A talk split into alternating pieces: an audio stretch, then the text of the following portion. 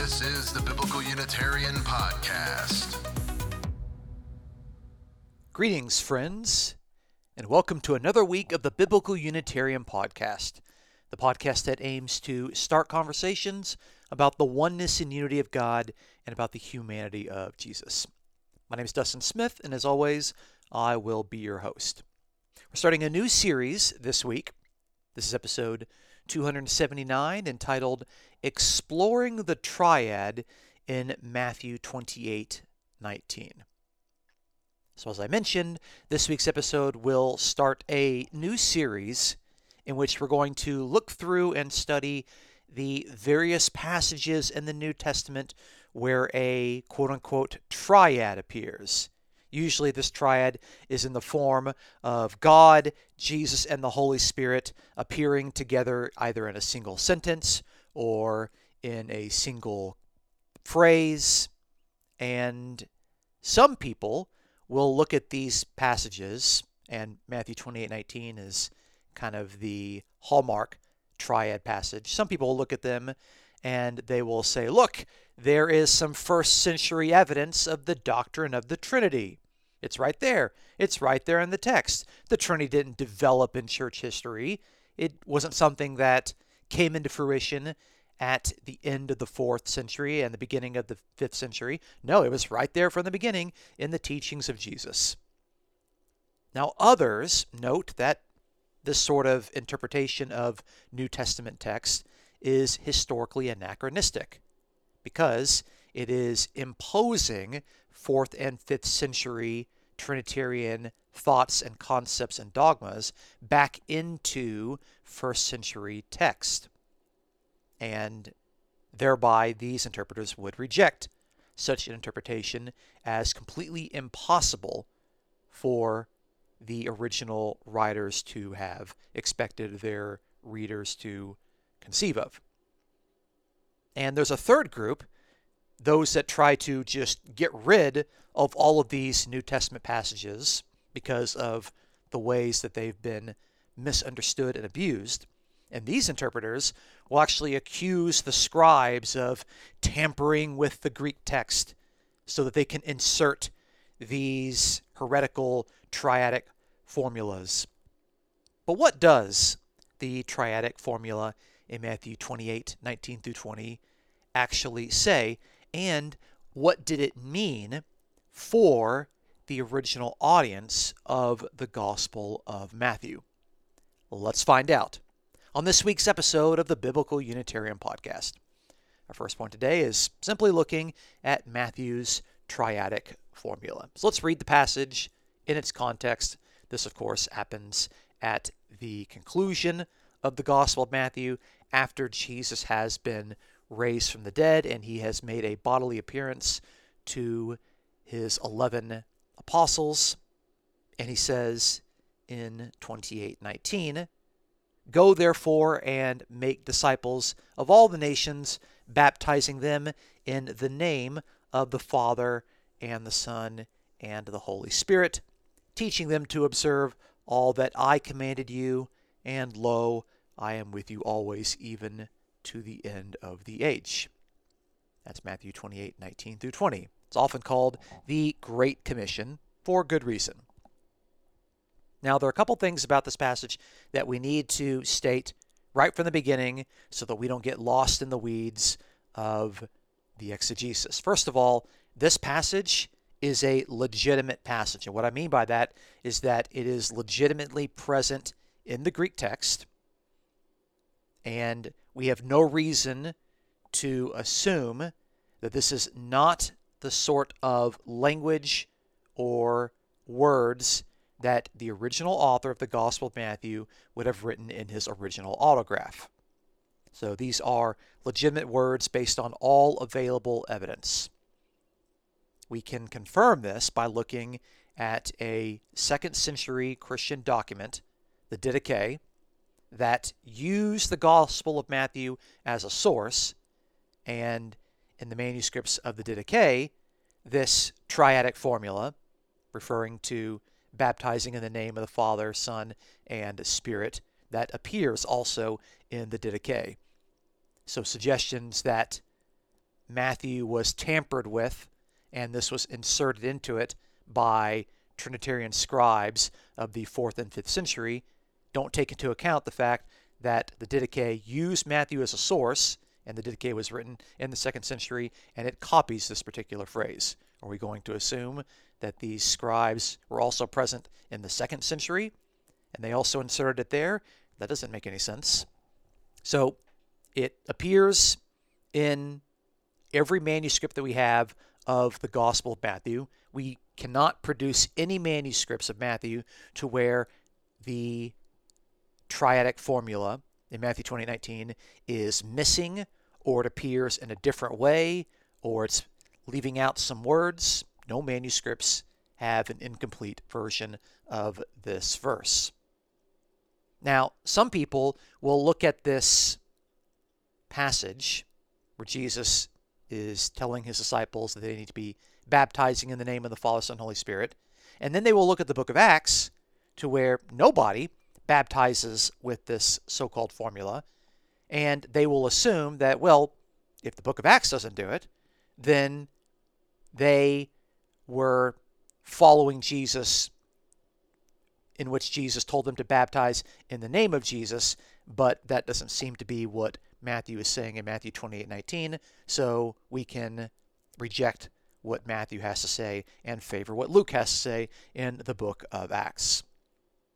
Now, I don't think this is a particularly persuasive argument, and this is why. Luke, the writer of the book of Acts, doesn't know about the Gospel of Matthew.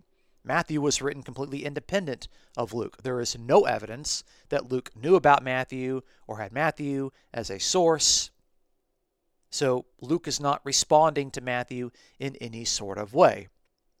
And Luke in the book of Acts is actually summarizing the early church evangelism. He is not giving a word for word account of their various sermons and speeches as if Luke was walking around with a recording device.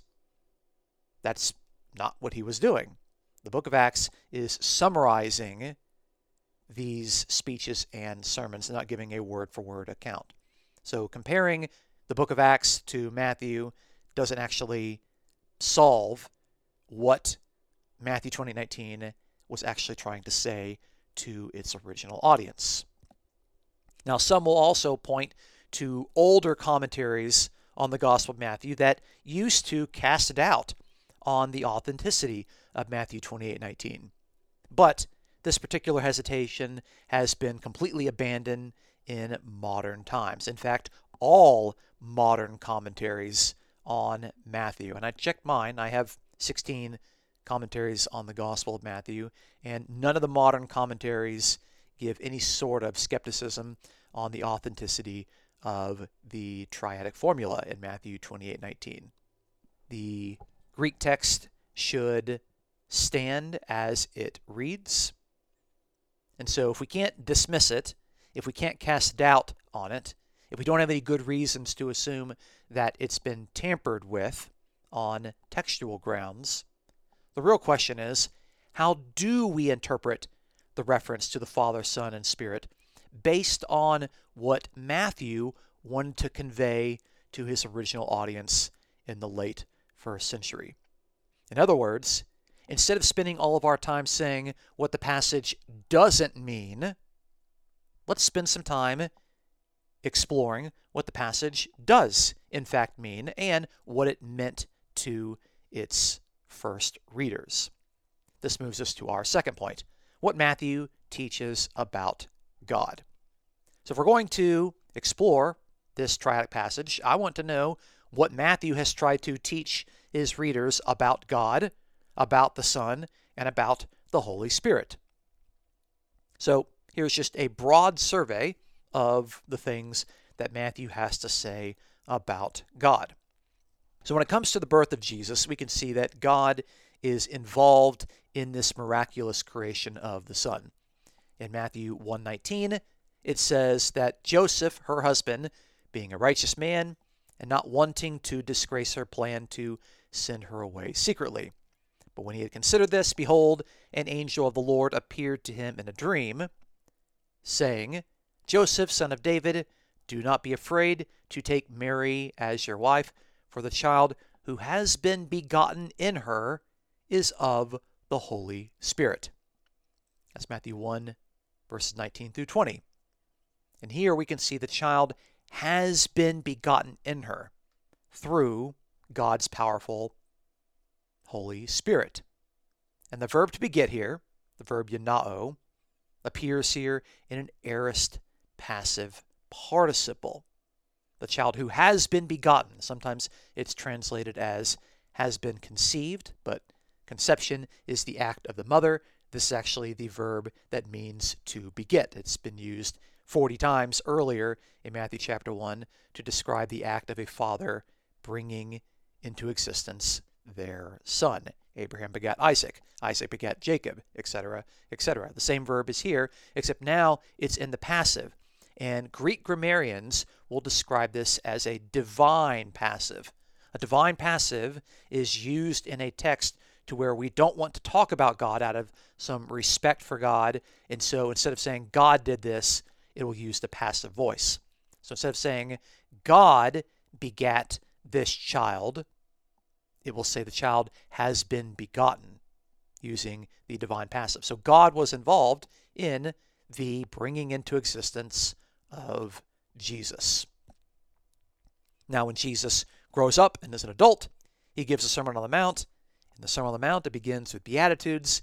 And in Matthew chapter 5, verse 8, Jesus says, Blessed are the pure in heart, for they shall see God. Matthew 5, verse 8. Jesus is promising here that those who have purity in their heart, in their motives, and in their behavior, that they will certainly see God. Now, if Jesus was God, this wouldn't make any sense because he's standing there right in front of them, giving them this sermon. Why would he say that you will see God in the future if he, being God, is actually right there in front of them? No, it's self evident from this passage that God is someone distinct from the speaker here, from Jesus himself. And so the promise is that those who appear will ultimately see God in the kingdom of God. So Jesus distinguishes himself from the unseen God. A little later in the Sermon on the Mount, Jesus tells us where God is. In Matthew 5, verse 34, he says, But I say to you, make no oath at all either by heaven, for it is the throne of God. Here he tells us that the throne of God is located in heaven. And yet Jesus will tell us later in Matthew, in Matthew 25 31, that his throne is going to be a throne on the earth. So there are two thrones. There's a throne of God that's located in heaven. And then Jesus will tell us later that his throne, the throne of David, will be located on the earth. Now, in the Sermon on the Mount, Jesus teaches people how to pray. He also teaches to whom we should pray. So in Matthew 6, verse 9, he says, You're to pray in this way, and we pray to the Father, who is our Father. Where is he? He is in heaven, and of course, his name is to be hallowed and set apart. That's Matthew 6, verse 9. So not only is God's throne in heaven, but God himself is in heaven, but God is described as the Father.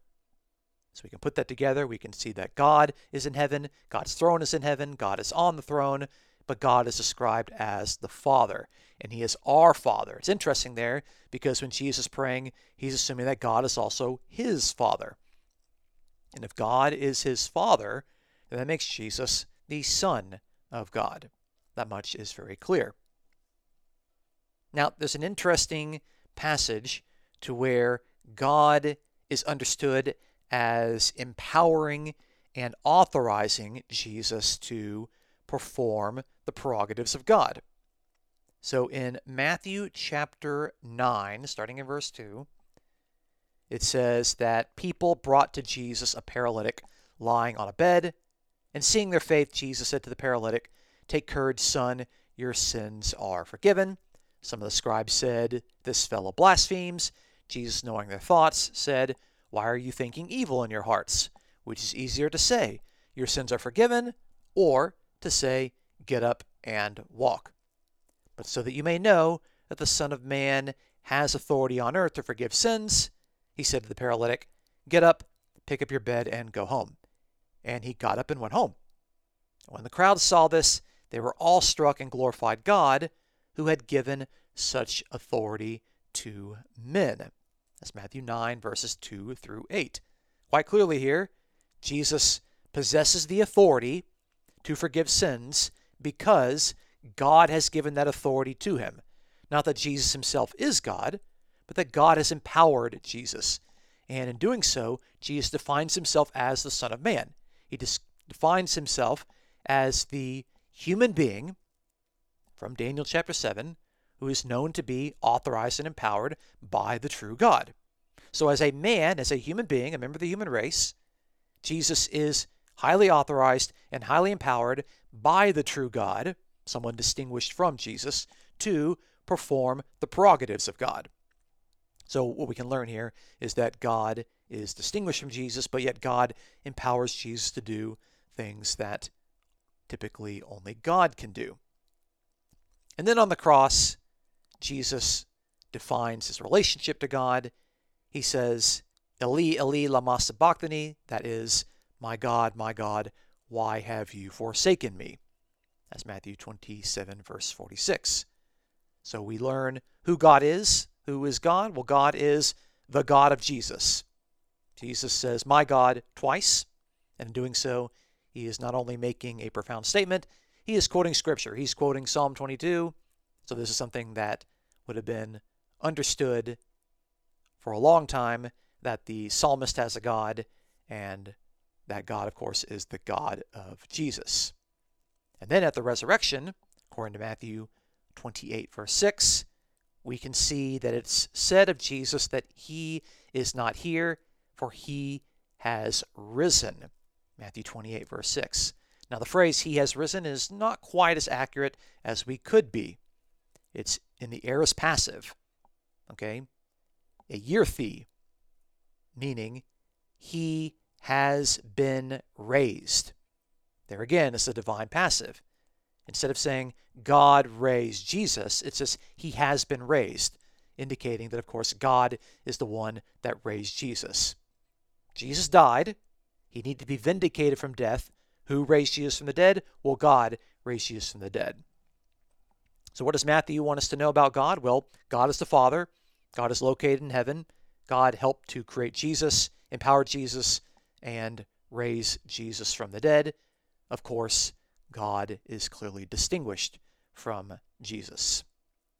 Let's move to our third point what Matthew teaches about the Son. Matthew is all about the Son. It's a biography of Jesus. So there are 600 things we could say about the Son, but I want to kind of focus in here on five of them. So in the opening line, Matthew tells us who the Son is. He mentions that in Matthew 1 1, this is a genealogy of Jesus. Who is he? He's the Messiah, the son of David, and the son of Abraham. As Messiah, he is the anointed king of God's kingdom. As the descendant of David, he is the heir to the promises of the Davidic covenant, as well as being the biological descendant of David. This makes Jesus a human being and someone who is chronologically younger than David. And going even further, Jesus is the son of Abraham, meaning he's going to be the climax of the promises made to Israel's patriarchs. And of course, he's a Jew, he's a child of Abraham, and he's someone who is chronologically younger than Abraham. That much is absolutely obvious and clear right from the beginning of reading Matthew. Now, of course, Jesus is brought into existence at his birth. Matthew makes this quite clear in Matthew 1:18, where he talks about the birth of Jesus Christ using the Greek noun genesis, the genesis of Jesus, the beginning, the birth, the creation of Jesus took place as follows. And then it goes on and it tells us, just as we read earlier in verses 19 through 20, to where God fathered Jesus, God begat Jesus. Now, Jesus grows up, he goes into the wilderness, and he is tempted. And the temptation is not whether he is God the Son.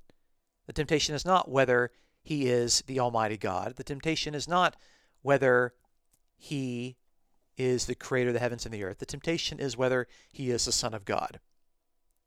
Are you Jesus, the Messiah? So in Matthew 4, verse 3, the tempter came and said to Jesus, If you are the Son of God, command that these stones become bread. Matthew 4, verse 3. So, of course, the narrator wants you to know that this is the temptation, but the reality is, yes, it's true. Jesus really is the Son of God. And I have to keep making this point because even though it's fairly obvious, it hasn't quite connected in the minds of many readers. If Jesus is the Son of God, then God, by definition, is the Father. Okay, the Son of someone, that someone who is masculine has to be a father. Now, Jesus responds to this in a very interesting way. In Matthew 4 4, Jesus answered and said, It is written, Man shall not live on bread alone, but on every word that proceeds out of the mouth of God. Matthew 4, verse 4. So not only is Jesus quoting Scripture to indicate that we shouldn't trust on bread alone, we should trust all of the words that come out of the mouth of God. But in doing so, he quotes from Deuteronomy, which says that man, a human being, shall not live on bread alone. So, in responding to the question of whether or not he is Son of God, Jesus affirms it by indicating that he is a man. He is a human being. He's a member of the human race. So, Jesus quotes a passage about a human being not living on bread alone to describe how he himself is not going to live on bread alone. So Jesus calls himself a man, a human being. And of course, Jesus acknowledges his own ignorance to the second coming and ascribes that knowledge to only one person, namely the Father. So this is in Matthew 24 36. Jesus says, Of that day or hour, no one knows, not even the angels of heaven, nor the Son, but the Father alone. That's Matthew 24 36 a very important passage in Matthew. Here, Jesus does some interesting things. He says that only the Father knows this particular information. So you can't sit there and say, well, Jesus has two natures. He's got a God nature and a human nature, and the human nature doesn't know, but the God nature does know. That's not what Jesus says. He says only the Father knows. We can also see that Jesus is not ascribing this knowledge to the Spirit as if the Spirit is a separate, distinct conscious person alongside the Father. Only the Father knows. And Jesus distinguishes himself, the Son, from the angels of heaven, meaning that Jesus himself is not an heavenly angel. Jesus is the Son. He's a human being. He's the descendant of Abraham. He's the descendant of David. He calls himself a man. So Jesus is not omniscient. Only the Father is omniscient. And in describing the persons who possess omniscience, he doesn't give that to the Holy Spirit. So Jesus does not think that God is a trinity of persons. So that's what Matthew teaches about the Son. What about the Spirit? What about the Holy Spirit? What does the Gospel of Matthew want its original readers to understand about the Spirit? Well, the Spirit's involved in empowering Jesus and anointing Jesus for his ministry. So, of course, at the baptism of Jesus in Matthew 3, verse 16, it says the Spirit of God was descending as a dove and lighting on Jesus. So, at the baptism of Jesus was a public anointing ceremony for Jesus being the Messiah. The Spirit comes down and empowers Jesus, it anoints Jesus, and it acknowledges Jesus as the Son of God. Now, when Jesus is telling his disciples how they are supposed to respond when they run into conflict and trouble, Jesus defines the Spirit in a very interesting way. And I think this is probably the most important passage about the Spirit in Matthew's Gospel, and it typically gets left out of these conversations. So in Matthew 10, verse 19, Jesus says, When they hand you over, don't worry about how or what you're going to say. It'll be given to you in that hour what you are to say. For it is not you who speak, but it is the Spirit of your Father who speaks in you. That's Matthew 10, verses 19 through 20. Two points I want to make here. First, it's not described as the Spirit of God, it's described as the Spirit of your Father. This is a spirit that's related to your Father. Remember, your Heavenly Father, the one to whom we should be praying? The Spirit is connected to the Father. It's the Father's Spirit. Why is it the Father's Spirit? Because God just is the Father, and the Father just is God. So it's just like saying the Spirit of God, but Jesus goes a little further and defines God more clearly as the Father. So this is not a separate conscious person alongside the Father. This is God's own Spirit, namely the Father's own Spirit. It's the extension of the Father's presence and power, empowering and working in the lives of Jesus and Jesus' disciples. That's the first thing I want to say. The second thing is that the translation here, the Spirit of your Father who speaks in you, is not actually correct because it's not who in the sense of a masculine pronoun. The word here, at least the phrase in Greek, is to laloun. Not who speaks, but that or which speaks, because the to is grammatically neuter, which lines up with the spirit, the Greek noun pneuma, which is also grammatically neuter. The spirit is not a person who speaks in you. The spirit is a thing that speaks in you. So this is not a reference to the personality of the spirit. The translation who is wrong, it's incorrect. You can't translate a neuter phrase as a masculine phrase. It's the spirit that speaks, or the spirit which speaks. So that is very interesting for our understanding of the Spirit. And of course, when Jesus performs miracles, he indicates that he's empowered by the Spirit. For example, Matthew 12 28, Jesus says, If I cast out demons by the Spirit of God, then the kingdom of God has come upon you. So the Spirit of God, which you've already seen, is also the Spirit of your Father. This is the same Spirit that has empowered Jesus to perform these miracles, namely these exorcisms that demonstrate that the kingdom of God has been inaugurated in Jesus' ministry. So we've learned about what Matthew teaches about God. We've learned what Matthew teaches about the Son. We've learned what Matthew teaches about the Spirit. What conclusion can we draw, and how can we take all this information and we can come to the final sentence of the book of Matthew? And how can we now take all this information and use it to understand what the triad in Matthew 28 19 to 20 actually meant to the original readers. Well, first, we can see that the risen Jesus, who has inaugurated the new covenant in his death, is now teaching his disciples how to initiate people into this new covenant agreement between God and humanity. Next, we can see that in the instructions of Jesus, he is not having people Judaize. They don't have to take on circumcision. They don't have to follow Moses.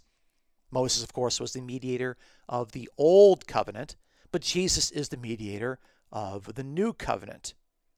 In order to baptize converts, the disciples will have to initiate them by getting these newly baptized disciples to obey the commandments of Jesus, not the commandments of Moses.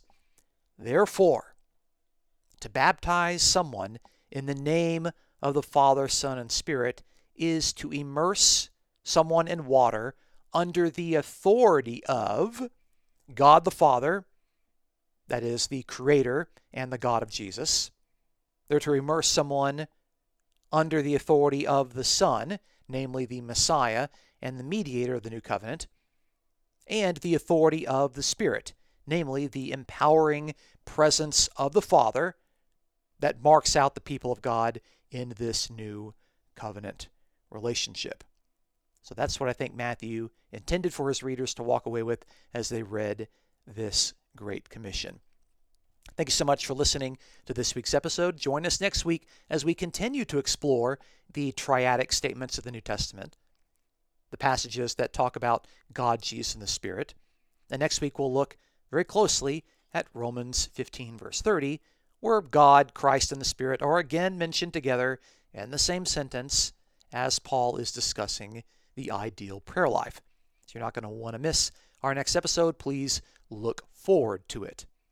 If you enjoy our podcast, please consider supporting us as we promote the sound, important, non negotiable truths about the oneness and unity of God and about the humanity of Jesus. You can support us for free by subscribing, by giving us an honest review online, and sharing your favorite episodes with your friends. If you'd like to offer a donation, please check out the episode's description for a link to PayPal. The Biblical Unitarian Podcast is produced and edited by Dustin Williams. I am Dustin Smith, your host. Until next time, please take care.